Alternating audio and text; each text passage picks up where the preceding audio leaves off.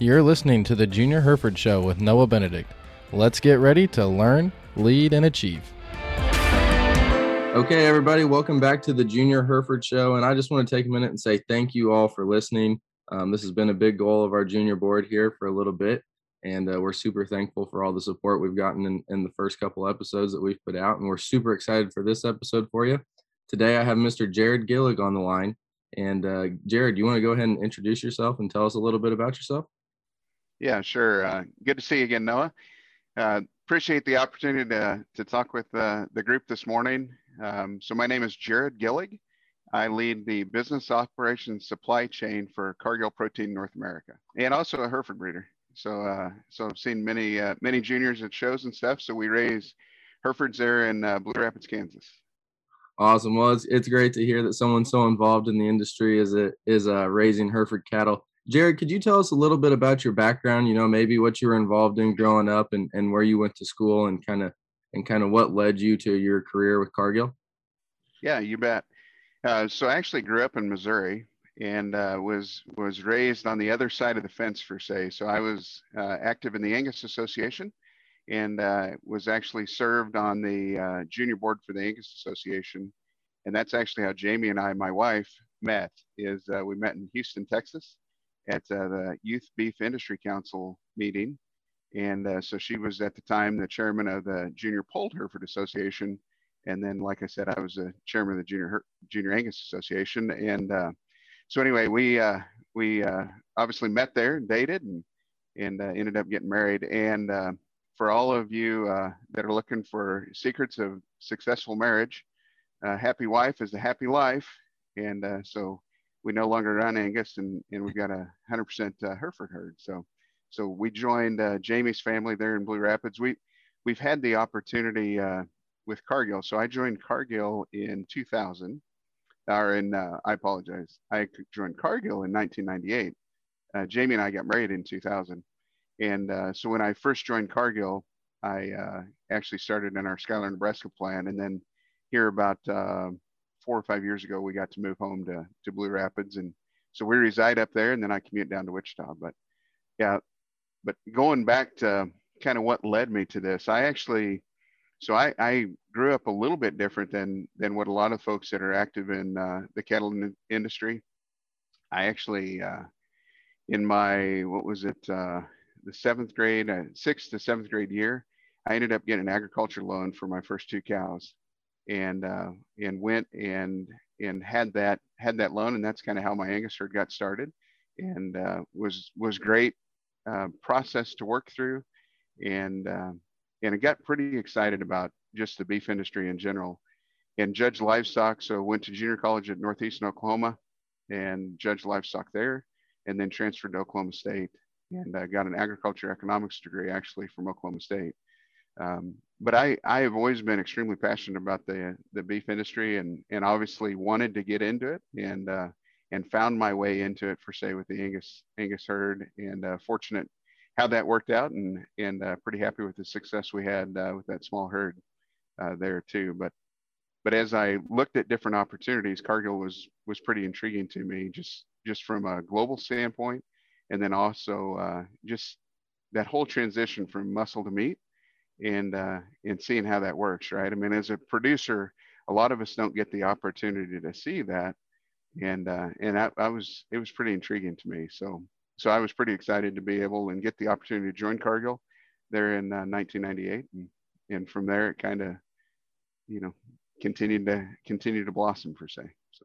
I think you said a couple awesome things there. One is uh, I, I wonder what some of those uh, powwows or, or so to say would be like between the the chairman of the Junior Polled Association and the Junior Angus Association back in the day. I think that would have been pretty cool. But um, and then YBIC is coming up. I'm actually going to that conference um, next month. So we're we're definitely looking forward to that.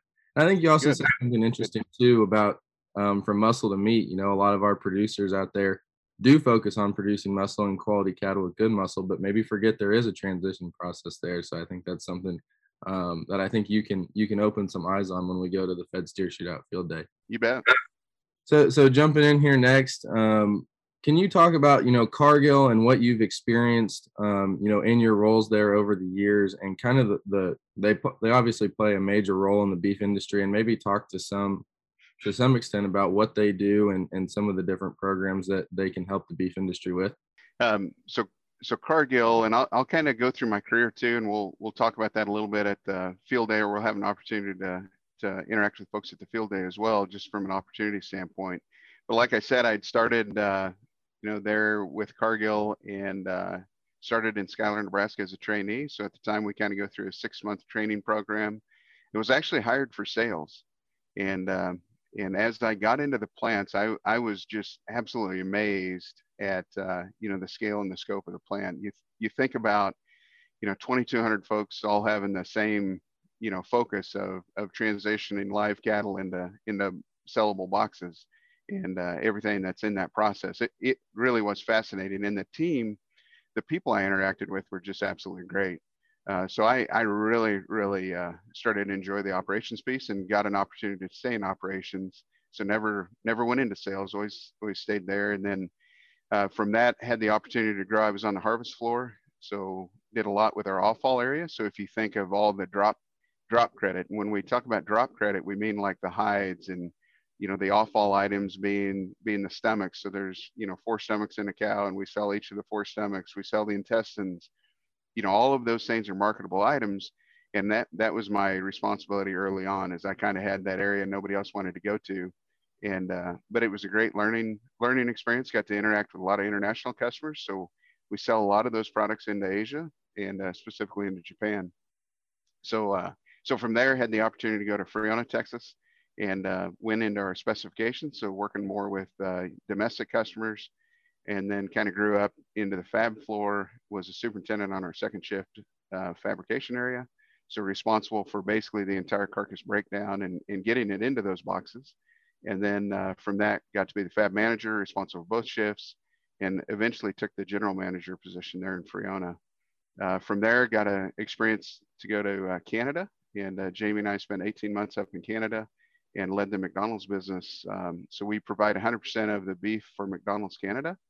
Uh, so I got an opportunity to lead that. And then came back down to the States, uh, ran Plainview, Texas for a period of time, back into Schuyler, and then uh, took on an operations role where I had the turkey and the grind business. And that's when we got to move back to Blue Rapids. And then uh, eventually took over the operations for all of our sites. We got 42 locations across North America. And then, uh, then I recently took this role about 18 months ago um, as the operations and supply chain. So basically everything outside of sales um, that, that touches those plants. So that's kind of from a career path. You know, as I look at Cargill and the impact, um, you know, I'm, I'm pretty blessed. Cargill is a uh, family owned operation. So we get to, we get to do a lot of things that are above the bottom line. I mean, the, the family is extremely dedicated in, in giving back into the plants and uh, and giving back into our operations. And then that likewise gives us the opportunity to give back into communities. Um, so we get to do fun events like like what we're doing with the the Fed shootout, uh, where we you know we will put a lot into that, but the education aspect of that is absolutely huge. And uh, the more the more education we can do, you know, in general, is uh, is absolutely tremendous you know, some of the other stuff we're working on, you know, labor challenges, we've all heard and seen uh, the labor challenges. So we're doing a lot of automation type of stuff. I, I actually spent uh, a week and a half ago, I got to spend three days with, with a group out of Australia and, uh, and we're putting AI technology into our facilities where they're, we're actually using vision technology to help us with safety. So if you think of uh, like saw exposures and stuff like that, um, you think about foreign objects as we, you know, foreign objects are in the plant. We want to make sure those don't enter the food stream. And then also just in product, you know, performance of jobs and how uh, how folks are doing their jobs as well. So it's it's pretty amazing how, you know, in in 20 uh, in 24 years how how far we've come. I mean, what I what I've been able to see in that is is absolutely amazing. But it really comes still back to one thing, and uh, and that is our teams and the and the folks we got in the plants. Uh, they they do just an absolutely remarkable job, and anybody that's gets got the opportunity to come into a Cargill plant or or even one of our competitor plants, you know, it, it is those employees that are physically doing that um, that that actually make it all happen. Uh, to be really honest with you, we all do it slightly different, but it's it's generally the same. Um, and it and it really comes down to those employees and the dedication of those employees to to help producers get get their live animals, you know, to a sellable box. That, that's awesome to hear about you know your dedication to the industry and Cargill's as well. I, a couple follow up questions I hear just or I have here just from what you said. Um, one, I think you said you spent some time in Canada, correct? And and you were you were managing up yep. there at the time. Yep. Do you happen to remember just you know how much, how many pounds you actually sold to McDonald's in Canada, or is that a bad question? No, it's a it's a great question. So so generally, um, you know, I, this is pretty embarrassing. I don't I don't have the exact poundage, but if you uh, you know we can back into the math relatively quickly. Um, so we we would do somewhere between four, um, four and five million hamburger patties a day um, is what we produced out of that out of that plant. So you start thinking, let's just generally say it's a million pounds million pounds a day. So we'll we'll be right at that uh, 55 to 60 million pounds, you know, going across um, going across into McDonald's specifically in Canada. You know, a lot of people are one of the you know, I sit on a plane or or you sit somewhere and somebody asks what you do, and of course you start getting in a conversation, and a lot of folks start asking, well, you know, you know, McDonald's quality. I mean, there's you know, they they can't have as quality a product as what you see, and and actually that's that couldn't be further from the truth. McDonald's is probably one of the toughest customers uh, that we have on quality expectations and just from a product performance standpoint. Uh, we do more rigorous testing in the quality of their patties and you know the taste, the bite, the you know how the patty performs actually on the grill. Um, they they are a tremendous customer, and it's really the scope. I mean, it's like it's the scale, right? I mean, if you're buying that much beef, you could buy it, you know, relatively cheaper than the next person too, right? So what I liken it back to is there's reason why people go to a Costco or to a Sam's Club to buy in bulk because they believe they can get it cheaper. And uh, so that's just, you know, McDonald's math is just a little bit bigger than most. Uh, so so they get to you know they they can they can buy that product in in really high quality beef um, you know cheaper. So yeah, it was an absolute great experience and just getting that close to our consumers and customers. Um, yeah, it was really it was really fun uh, fun up there and great experience. That's pretty cool, and I think that's something that just puts a, a pretty good idea into maybe some of our listeners' heads. Like, hey, McDonald's that's that's 60 million pounds of beef there and that's probably on the low end if i if i listen to your well, that's that's just in Canada. Yeah. You know, the the Canadian, you know, this down here in the States, it's going to be closer to 800, 860, something like that, million pounds. 860. That'll be a swag, but it'll be pretty close. yeah, it'd be it'd be in the ballpark. Um, and then Jarrod, before yeah. we uh, before we jump in, um, you know, or before we take a break here and move to the next segment, um, after we listen to our sponsors, um, can you tell us what it was like you know, you've had a long career here with Cargill, it sounds like. Can you tell us, you know, kind of how you went about, you know, presenting yourself so that you could get the get a promotion or, you know, if you were, you know, what did you do in order to to move yourself up the chain, so to say? You know what? That is an outstanding question. And uh and and one that that uh, as you think about it, a lot of a lot of folks, and I have this. matter of fact, I was talking to somebody yesterday about it. Um, a lot of folks really get concerned about what their next job is. And I, I can honestly tell you, I never worried about what my next job was. I, I, I had to focus on doing the current job really, really well. And if, and I am a firm believer that if you do your current job really, really well, that folks will recognize you. And the way you get recognized is an opportunity or, hey, would you consider taking this role on or would you consider, and, and that's really how that worked. Um, so what did that look like? What did doing a good job look like? It meant, you know, not doing just enough, you know, doing slightly above, you know, what what that looked like. Like like making sure that I wasn't just making the the expectation, but how do I exceed that expectation? And some of that could have been, you know, coming in, you know, where we have uh, meetings or you got a corporate visitor group, uh, and I'm working night shift. Well, you know, come in and spend a couple hours with that corporate team to learn you know, what is the broader organization focus on? And then how can I bring that back to the team that I'm leading there on night shift or spending time on day shift looking at different processes, you know, the day shift superintendent and I'd have a couple different conversations, and he'd talk about what he's trying on day shift. I'd go spend a couple hours with him to learn, and how can I put that into into place. And the other thing is your team. I um, I am a I'm also a firm believer that as you grow people on your team and they get promoted, that's that's the best recognition you can get. Um, you know, so as you're helping develop other people, uh, they get they get to go out and be more successful. Then that that is a personal recognition because you're able to help and and uh, other people progress in their career too. So, but that's a outstanding uh, outstanding question though. Well, I pre- I appreciate you uh, taking the time to answer it and and you talked about uh, helping other people progress in their career, and that's definitely what our sponsors are doing here at the NJHA. So let's take a minute and give them a listen. All right, everybody, we are highlighting uh, our sponsor GKB Cattle this month for the month of March, and I have on the line with me Miss Kathy Buckholtz. Kathy, do you want to tell me a little bit about yourself and about GKB? Sure, Noah. GKB Cattle. That stands for the initials Gary Kathy Buckholtz. And GKB Cattle started in 1987. Gary and I have been partners working in our cattle operation all of our married life. I am a fourth generation Hereford breeder. My great grandfather raised Herefords in West Texas at our ranch that was established in 1896. Gary and I were excited and honored to carry on the Hereford legacy. And our anchor, that is our brand in our logo, my dad gave that to Gary and I in 1996. My great aunt was the only one that had ever used that brand on the left hip, and my dad gave it to Gary and I on the left shoulder.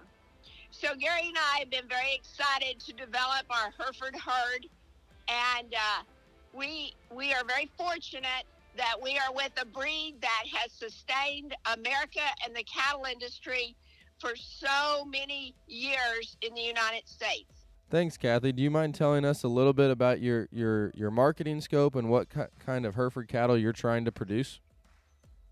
In our marketing scope, uh, we sell Hereford bulls private treaty. We sell horn and pole bulls. The large majority of our customers are in Texas. In addition, we do sell groups of Hereford females, especially to those breeders south uh, in South Texas that want to utilize Herefords with American breeds such as Brahma and Brangus. Our marketing scope also includes show cattle. Our show cattle are to showcase the top elite genetics of the breed, and we do sell private treaty show heifers and show bulls to those registered breeders who want to add certain lines of genetics or certain EPDs to their herd. We have considered in the future the possibility of a production sale that is still on our timeline in the future, but we've had a very steady private treaty demand for both bulls and heifers. And we are, are very fortunate in Texas that our market has stayed strong. So the overall marketing scope of GKB cattle is to reach out to those commercial producers and get those Hereford bulls and Hereford heifers out in the industry so we can see that white face because the Hereford breed works so well with so many other breeds. Tell me about some. I know you guys are very involved. Tell me some about some about those other breeds that you guys might have and, and the impact that the your Hereford cattle and Hereford bulls have on them. We also have Brahma cattle, and we use our Hereford bulls on the Brahma cattle, on the Brahma females, to produce what's known as a tiger stripe. Those are highly marketable in the South. They have what is called a Golden F1 certified, which means the sire and the dam are both registered in a breed association. And those are highly sought after.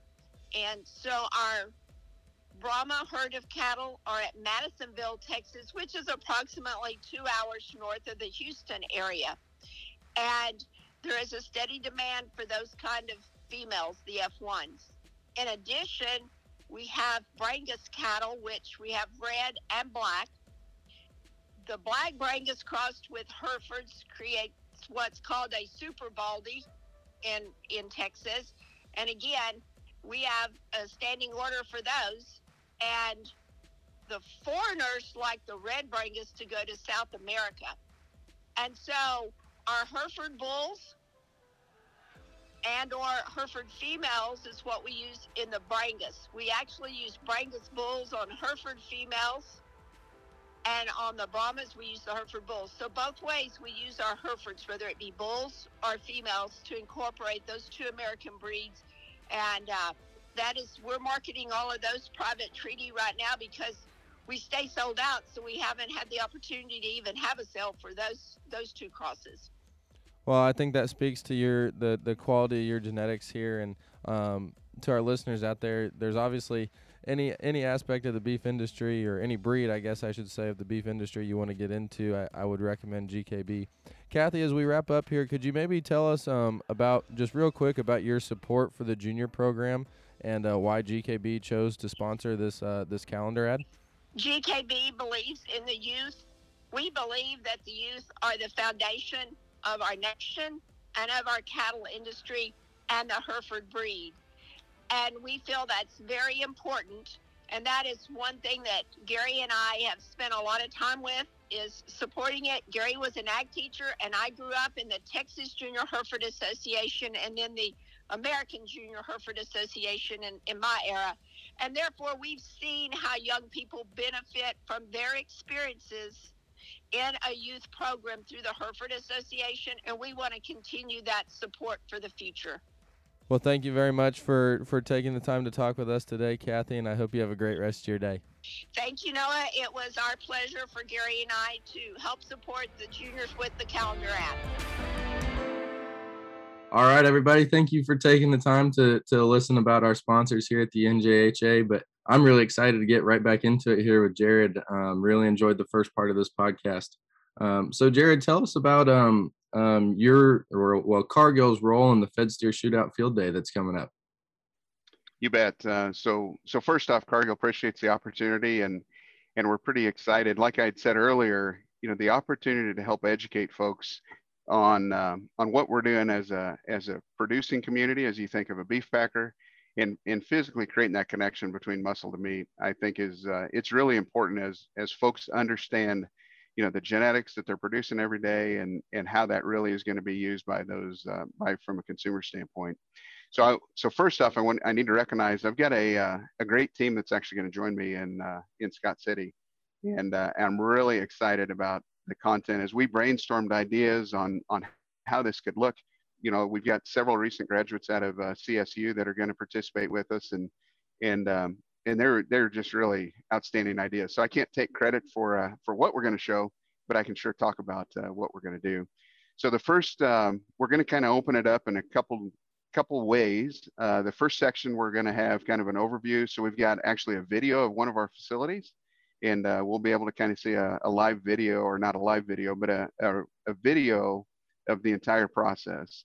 And uh, we'll probably watch that through a couple times. First, you know, just to, to kind of see it all as once as a video, and then to the second time really go back and, and talk about each area and uh, and the importance of what's occurring at each one of those steps as we're looking at that transition from muscle to meat. Um, then the next, we're going to break into into some sessions. You know, I we all get to get an opportunity to go to these deals and a lot of times it's kind of a lecture and hey you know probably not real involved we wanted to make sure and change that up a little bit as we are as we are brainstorming with uh, the ha staff and and the cargill team. How can we make it more interaction and and create a little bit better experience uh, through that? So we're actually we're going to break into three different groups and um, so we're going to create these rotations. So the first rotation we're we're going to take an opportunity and break down a chuck. Uh, so we'll we'll look at that that that chuck eye and and figure out all those muscle seams and how that gets broken down, and really be able to walk the participants through um, through that that process. Uh, the next rotation that we'll move into is kind of looking at yield grades and the difference of yield grades and uh, in the contour of muscle. So we're going to have uh, yield grade one and yield grade five uh, strip loin uh, fat on. We'll actually be able to trim those down and show you how much fat and, and the yield of product. So we're going to go through that yielding process too, so that we understand what that cutability is. So whenever, uh, you know, whenever we've got a customer that's buying the product and they see that much fat cover, you know, how do we make sure we present it and then uh, understand from a yielding standpoint what the advantage of a yield one to yield two. And then, like I said, we'll also look at that muscle definition. Um, the next one we're going to go into like that drop credit. I talked a little bit about uh, about drop. Uh, so we're going to look at that. We're going to look at you know what what tallow looks like. We're going to look at meat and bone meal. You know we do uh, we produce gelatin bone and uh, gelatin bone. If you're if you're familiar with Jello and uh, J E L L O, right? And gelatin is the is the key component of that, and that's actually one of the ways they make that is through gelatin bone, and they process the gelatin out of that. So we'll kind of walk through uh, what that looks like. And then uh, we'll all come back together. We're going to talk about grading.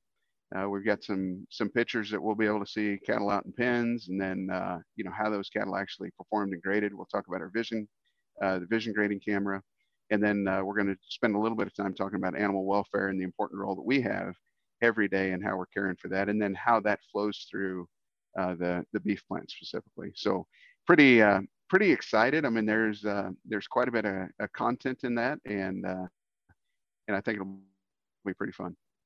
Uh, you're right. I do think there's quite a bit of content, but I think it's. I mean, to me, it sounds like it's all going to be very quality content. Um, if, if if you you know some of this could potentially be overwhelming to you know a kid that maybe has not experienced any of this before, right? What advice would you give someone going to the Fed Steer Shootout Field Day um, in order to take the the most away from it? Yeah, I mean, there's a couple things. So we worked with uh, Trey and Chloe on on pulling some information together. The the the team I mentioned that's that's pretty excited about pulling this together. We've we've got a document that uh, that we helped put together on kind of what are those key terms and what are you going to learn. Um, so there's an opportunity to look at that. The other thing is there's a couple of videos that that we're hoping to be able to share and and as long as it all works works right with the internet. Um, and it's showing how how we actually process you know, so it's it's taken that that finished good on the fabrication side and um, looking at a chuck, for example. So that four quarter section and how we actually cut a chuck. So you start to kind of see and experience that.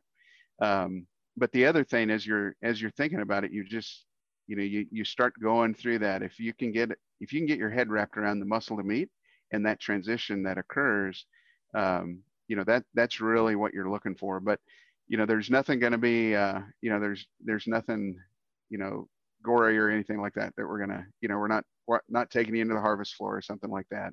Um, but it is it is very important to make sure we understand that the beef we're producing is going to end up on a plate, and how can we, um, as beef producers, make sure that that's the best eating experience so that they return. And you know, folks have an opportunity every day when they go to the grocery store or they go to a restaurant. I mean, they've got an opportunity they get a choice, right? Do I want a high quality steak? Uh, do I want a piece of chicken? Do I want a pork loin?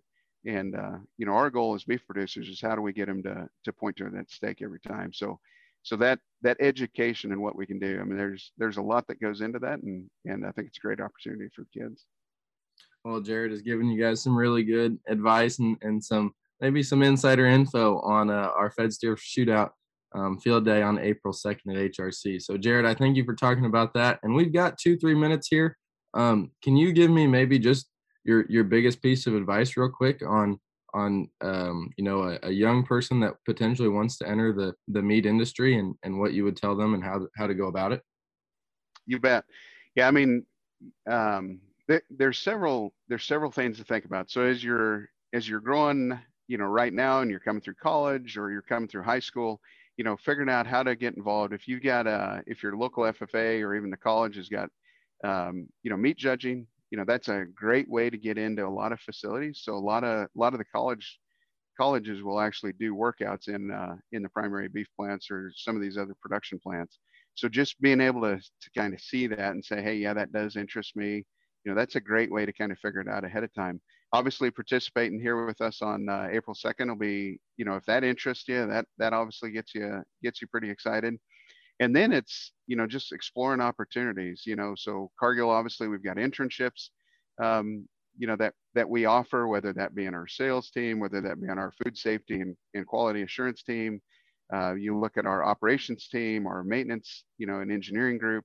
I mean, so we've got a bunch of opportunities to figure out how to uh, how to get into the industry, and and um, and it is an absolutely great, absolutely great industry. I've, I've been extremely blessed, and and there's not there's not a lot of folks in our industry that actually have the view of that producer footprint back into uh, into that production agriculture, specifically in the packing plant. So, you know, being able to create that connection is a is a huge advantage, and having that background uh, coming into this is a big deal. So, so anyway, I, I think there's a lot of opportunities. We are going to have, you know, I think Chloe's setting up a uh, a roundtable or a panel discussion where uh, looking at looking at opportunities to talk about uh, you know different career choices, and we're going to have a couple of folks, uh, like I said, that recent uh, recent graduates from CSU. One of them is in Dodge City, Kansas, and is a general supervisor on our fabrication. So you know, working with our employees and processing meat. And then the other uh, person that will sit on that panel from a Cargill standpoint, uh, Jenna is our she works in our trim sales area. So she actually works on moving, uh, you know, directly working with customers and and moving,